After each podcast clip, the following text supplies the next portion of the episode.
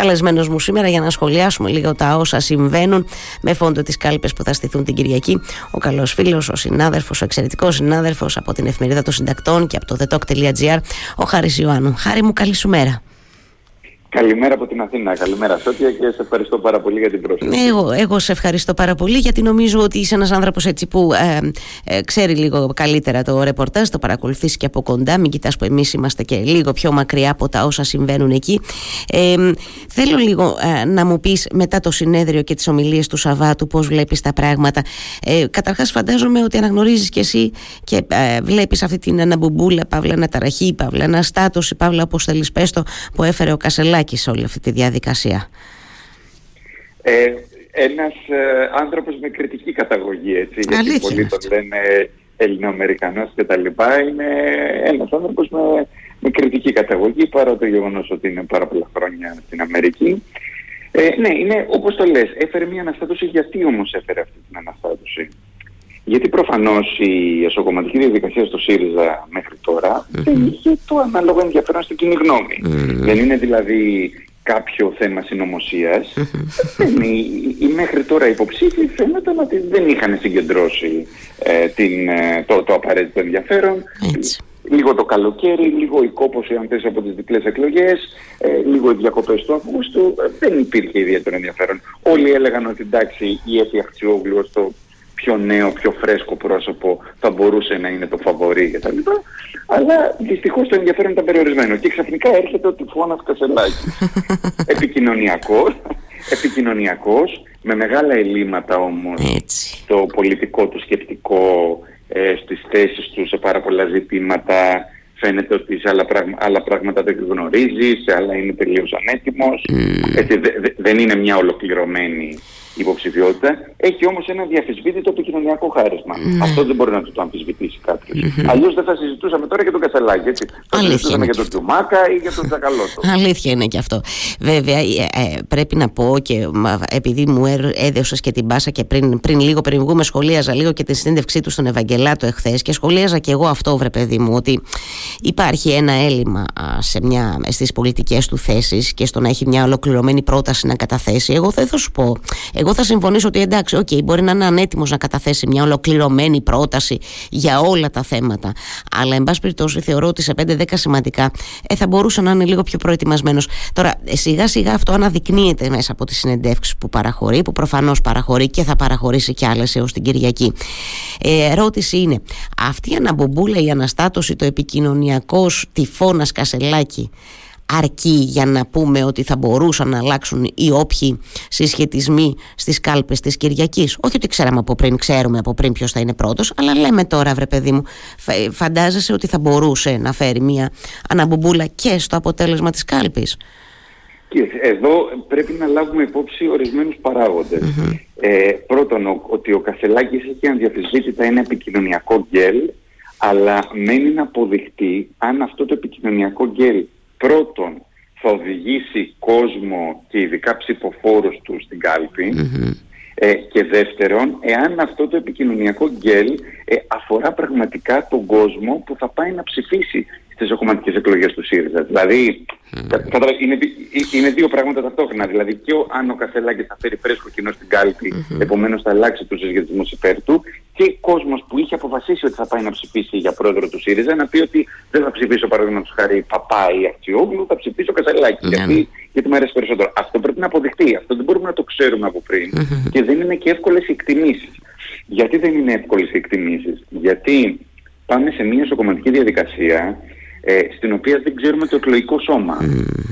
Δηλαδή ξέρουμε ότι πέρσι ας πούμε για τον Αλέξη Τσίπρα που ήταν ο μοναδικός υποψήφιος γιατί είχαν ψηφίσει 170.000 άνθρωποι, έτσι. ένας πολύ, πολύ μεγάλος πολύ που δεν δε θα ναι, το ναι. πιάσουν τώρα φαντάζομαι. Τώρα δεν έχω τώρα ακούσει κάποιον να λέει ότι πάμε για τέτοιο νούμερο, ναι. δηλαδή δεν το πιστεύει κανένας στο ΣΥΡΙΖΑ ότι πάμε για τέτοιο νούμερο. Δεν ξέρω αν θα είναι καν εξαψήφιο το νούμερο mm. προσωπικά, αλλά δεν μπορούμε να αποκλείσουμε και τίποτα όμως. Έτσι, εγώ είμαι πολύ επιφυλακτικός με τις προβλεψεις Ε, η λογική όμως λέει ότι μάλλον δεν θα είναι ε, το νούμερο αυτό. Ε, πρέπει όμως να δούμε ότι ε, ε, χωρίς να ξέρουμε πόσοι λοιπόν θα πάνε να ψηφίσουν, είναι πολύ δύσκολο να κάνουμε και τις ανάλογες εκτιμήσεις. Έτσι, αυτή, αυτή είναι η πραγματικότητα. Δηλαδή, ναι μεν το φαβορεί, ναι μεν ο Κασελάκης με το χάρισμα. Αυτό Δηλαδή πολλά πράγματα μπορεί να πει κανείς, αλλά δεν μπορεί να κάνει εύκολη πρόβληση. Προφανώς, προφανώς. Και το, η συμμετοχή του κόσμου, αλλά και ποιος κόσμος θα πάει, θα σηκωθεί αυτό που λέμε από τον καναπέ του για να πάει να ψηφίσει, είναι προφανώς τώρα η, η, η, βασική συνιστόσα σε όλο αυτό που συζητάμε που μας λείπει, που δεν την ξέρουμε και δεν μπορούμε να την εκτιμήσουμε και που θα παίξει, έτσι, θα, θα, θα, θα δείξει πώς θα, το αποτέλεσμα το βράδυ της Κυριακής. Προφανώς, ναι, μας λείπει. Να θυμίσουμε και τα γκάλοπ, Ναι. Συγγνώμη. Ναι, ναι. Να θυμίσουμε και κανένα δυο γκάλοπ που βγήκανε. Μμ. Εντάξει τώρα και αυτά είναι η αξιοπιστία τους περιορισμένη. Γιατί αν θυμηθούμε ας πούμε πριν 1,5 χρόνο τα γκάλοπ στο ΠΑΣΟΚ που δείχνανε πρώτο τον Ανδρέα Λοβέρδο και που είναι σήμερα ο Ανδρέας Λοβέρδος. Δηλαδή καταλαβαίνουμε ότι γι' αυτό με άκουσα αρκετά συγκρατημένο ναι. με τις προβλέψεις και τις εκτιμήσεις και ε, τα φαβορή και τα μη φαβορή. Νομίζω ότι πρέπει να κάνουμε πέντε μέρες υπομονή. Ναι, όχι κάνεις πολύ καλά, δεν το συζητώ καθόλου. Να ρωτήσω τώρα κάτι, επειδή ε, προφανώς έτσι, έχεις εικόνα παρακολούθησης και τις εργασίες του συνεδρίου και ενώ προφανώς τις ομιλίες, τις τοποθετήσεις των πέντε, εκεί το κλίμα πώς το είδες, ε, γιατί και εγώ τις άκουσα, όχι βέβαια εκείνη την ώρα live, τις άκουσα αργά το βράδυ του Σαββάτου, έτσι προσπαθώντας έστω και από μακριά να αντιληφθώ λίγο την ανταπόκριση του κοινού. Καταλαβαίνεις τώρα πώς το λέω. Πώς το είδες το κλίμα για τον καθένα να διαμορφώνεται; Κοίταξε, αυτό που μου έκανε εντύπωση ήταν ας πούμε ότι νομίζω ότι ο Κασελάκης πήρε το λιγότερο χειροκρότημα από όλους. Mm. Ε, όμως είναι αυτό το κοινό των πώς ήταν παρόντες εκεί περίπου 1000-1500 άτομα. Είναι αυτό το κοινό ε, μικρογραφία και αντιπροσωπευτικό δείγμα του κοινού που θα ψηφίσει. Είναι ένα κοινό αμυγός, στενά, κομματικό, ε, δηλαδή αυτό το κοινό που λέμε που κινείται μέσα σε ένα μικρό κόσμο που δεν έχει ανταπόκριση σε κοινωνικούς συσχετισμούς. Είναι ένα ερώτημα αυτό έτσι.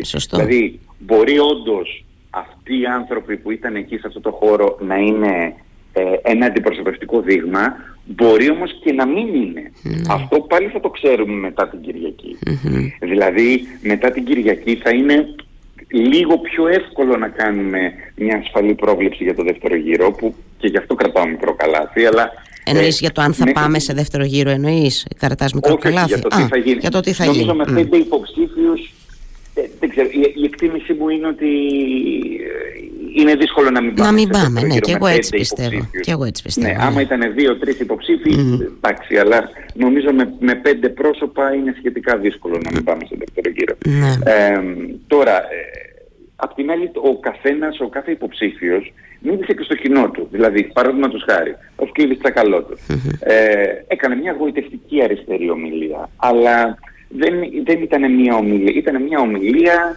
ε, να είμαστε, να ξαναγίνουμε αγνοί αριστεροί και τα λοιπά και το νόημα ήταν ότι να γίνουμε εμείς αριστεροί, mm-hmm. άμα θέλουν οι κεντρώες μας ψηφίσουν και το πότε θα γίνουμε κυβέρνηση, εντάξει δεν είναι το μείζον, θέλει δουλειά ναι, να και θα δούμε. Ναι. Δηλαδή, αυτό. Ο, ο Κασελάκης λέει, ας πούμε, ψηφίστε με γιατί πρέπει τώρα να κερδίσουμε το Μητσοτάκι. Ψηφίστε να τον ρίξω αμέσως το Μητσοτάκι.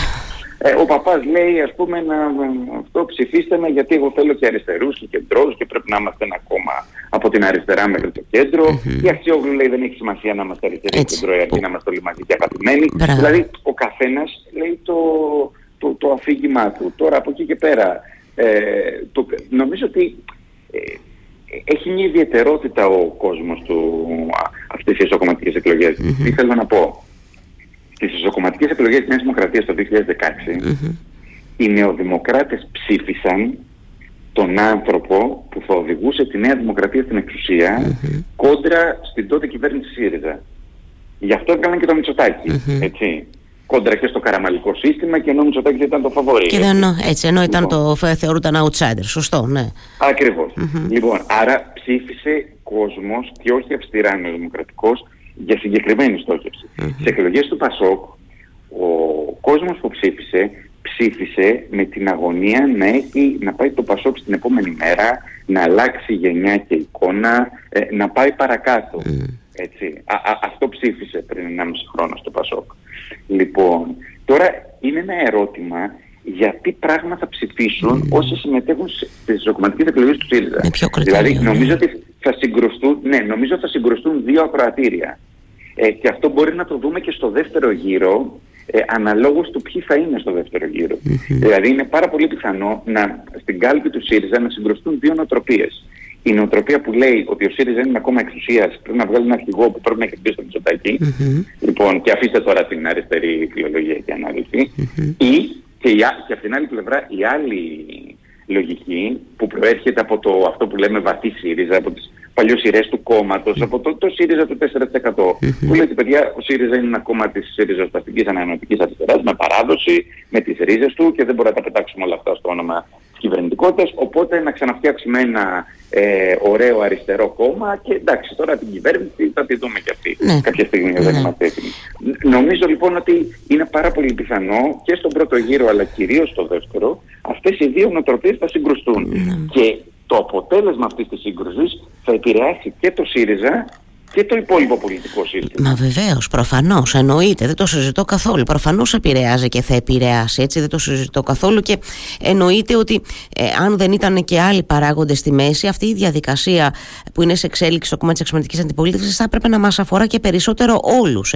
Αλλά είπαμε, είναι διάφοροι παράγοντες στη μέση που ε, έκαναν αυτή τη διαδικασία λίγο, πώς να το πω, ξένη προς τον κόσμο, λίγο μονότονη, να μας φαίνεται λίγο μη ενδιαφέρουσα κτλ.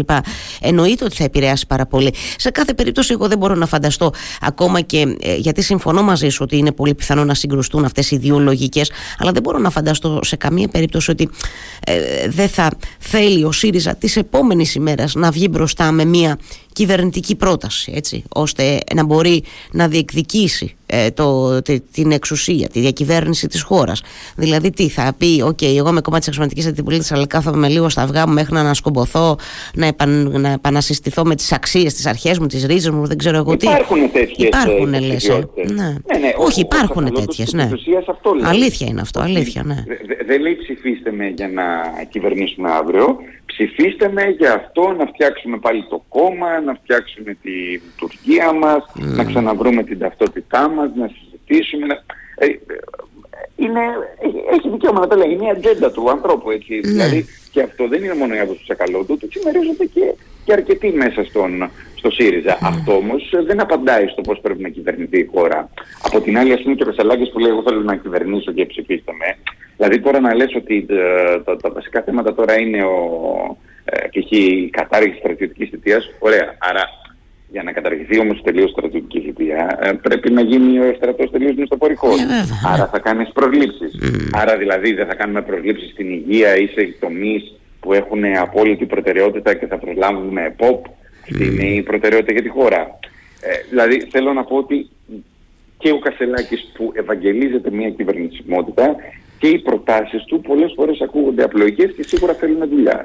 Ε, Προφανώς, ναι, δε, του τους λείπει το βάθος. Τώρα και το, πώς να το, πω, ε, το, το, το, σχέδιο, λείπει το σχέδιο, δεν το συζητώ και καθόλου. Ο Κασελάκης, απλά ο Κασελάκη έχει το εξής πλεονέκτημα σε σχέση με τους υπόλοιπους. Δηλαδή, ο Κασελάκης δεν έχει κυβερνήσει, δεν έχει φθορά, mm. έτσι. δεν έχει να του προσάψεις κάτι πέρα από αυτά που του προσάπτουν οι ίδιοι σύντροφοί του ότι είναι ένας Ελληνοαμερικάνος που είδε πώς και μπήκε και δεν ξέρει καν τι γίνεται στην Ελλάδα και τι σχέση έχει αυτός με την αριστερά κτλ. κτλ. Mm-hmm. Που αυτή είναι μια κριτική που μπορείς να του κάνεις. Ε, αλλά απ' την άλλη στους υπόλοιπους ε, μπορείς να τους κάνεις κριτική. Δηλαδή η Εφη Αξιόγλου και είναι ένα νέο φρέσκο πρόσωπο κτλ. Αλλά είναι η βασική συνεργάτηδα του ε, νόμου Κατρούγκαλο, η διευθύντρια του γραφείου του, που τον διαδέχτηκε μετά στο Υπουργείο, που όλοι θυμόμαστε πόσο τον πλήρωσαν συγκεκριμένες κοινωνικές mm. τάξεις στο, στο νόμο Κατρούγκαλου. Ο Τσακαλώτος είναι ο Υπουργός Οικονομικών του Μνημονίου, είναι ο Υπουργός Οικονομικών που τέλος πάντων ναι, υπερφορολόγησε μεγάλα κομμάτια της μεσαία τάξης. Mm. Και αυτό δεν το ξεχνάει ο κόσμος, έτσι.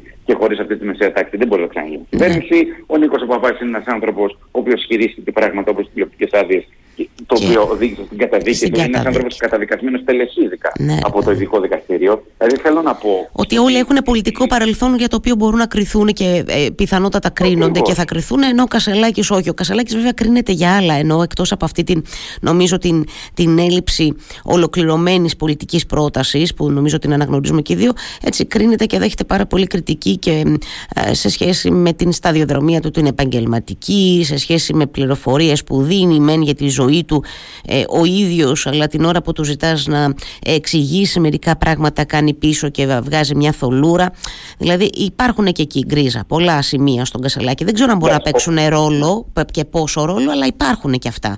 Δεν έχουν σχέση με την πολιτική. έχει καταλάβει ναι, συγγνώμη, επειδή τα διάβασα σχεδόν όλα. Αν κάποιος έχει. καταλάβει και μπορεί να μας μας εξηγήσει τι έχει γίνει με αυτό το, το δεδαλώδη σχηματισμό και αυτή την περιπέτεια των εταιριών, των αυτιλιακών, του πατέρα του, τις δίκες που αθώθηκε, το, δηλαδή την Αμερική, το πώς πήγε στην Αμερική, το ποιος αγόρασε ποιον, γιατί έφυγε από την εταιρεία και πήγε στο MIT, αν έφυγε τον διώξανε. Όποιος μπορεί να βγάλει άκρη από όλα αυτά που έχουν γραφτεί και από τις εξηγήσεις που ας πούμε ότι έχει δώσει.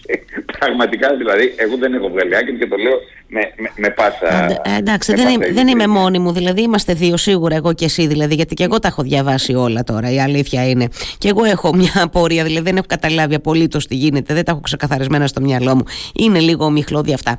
Ε, ε, θα παίξει ρόλο, πώς να το πω τώρα βρε παιδί μου, δεν ξέρω, δεν ξέρω αν αρκεί, αν μπορείς να, πώς να το πω, αν μπορούμε με βάση και τα αποτελέσματα των εθνικών εκλογών, τώρα σε πηγαίνω κανένα δυο μήνες πίσω, θα μπορούσαμε να κάνουμε μια, εσύ τι εκτιμάς μάλλον θα ρωτήσω, για το τι θέλει ο κόσμος του ΣΥΡΙΖΑ μετά από αυτή τη συντριβή στις εθνικές εκλογές, μετά από αυτή την κατάρρευση. Ε, υπάρχει... Δεν είμαι Δεν είσαι σίγουρος κι εσύ. Ε. Ναι. Γιατί, γιατί, γιατί η αποχώρηση του Τσίπρα ε, ήταν ένα σοκ για αυτό το χώρο. Δηλαδή μην ξεχνάμε τώρα ότι ο Τσίπρας ήταν πρόεδρος επί 15 χρόνια. Πήρε ένα κόμμα του 4% το έκανε κυβέρνηση.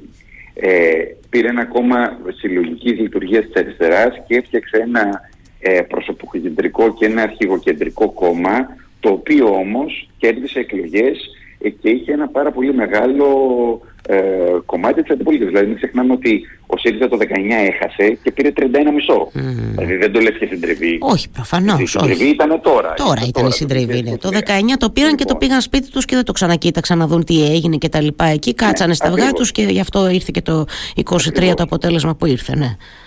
Η αποχώρηση Τσίπρα όμως ε, δημιουργεί σε αυτό το χώρο ε, ε ένα σοκ γιατί δεν υπάρχει αντίστοιχη πολιτική προσωπικότητα με, με, τις, ε, με, με, με το πολιτικό background και τις πολιτικές ικανότητες ε, του Αλέξη Τσίπρα. Δηλαδή δεν υπήρχε μια έτοιμη διάδοχη Γι' αυτό και ουσιαστικά τώρα ο, ο ακέφαλος ΣΥΡΙΖΑ τους τελευταίους ε, δύο μήνες ε, πελαγοδρομεί έτσι. Δηλαδή δεν, δεν μπορεί να κάνει τώρα ούτε αντιπολίτευση μπορεί να κάνει ούτε ούτε καταλαβαίνει κανείς τι θέλει και το οποίο βέβαια για να είμαστε δίκαιοι είναι απολύτως λογικό έτσι. Ναι. Έχει να βγει ο καινούριος πρόεδρος, δεν μπορεί να παίξει κανείς πολλά από ένα κόμμα.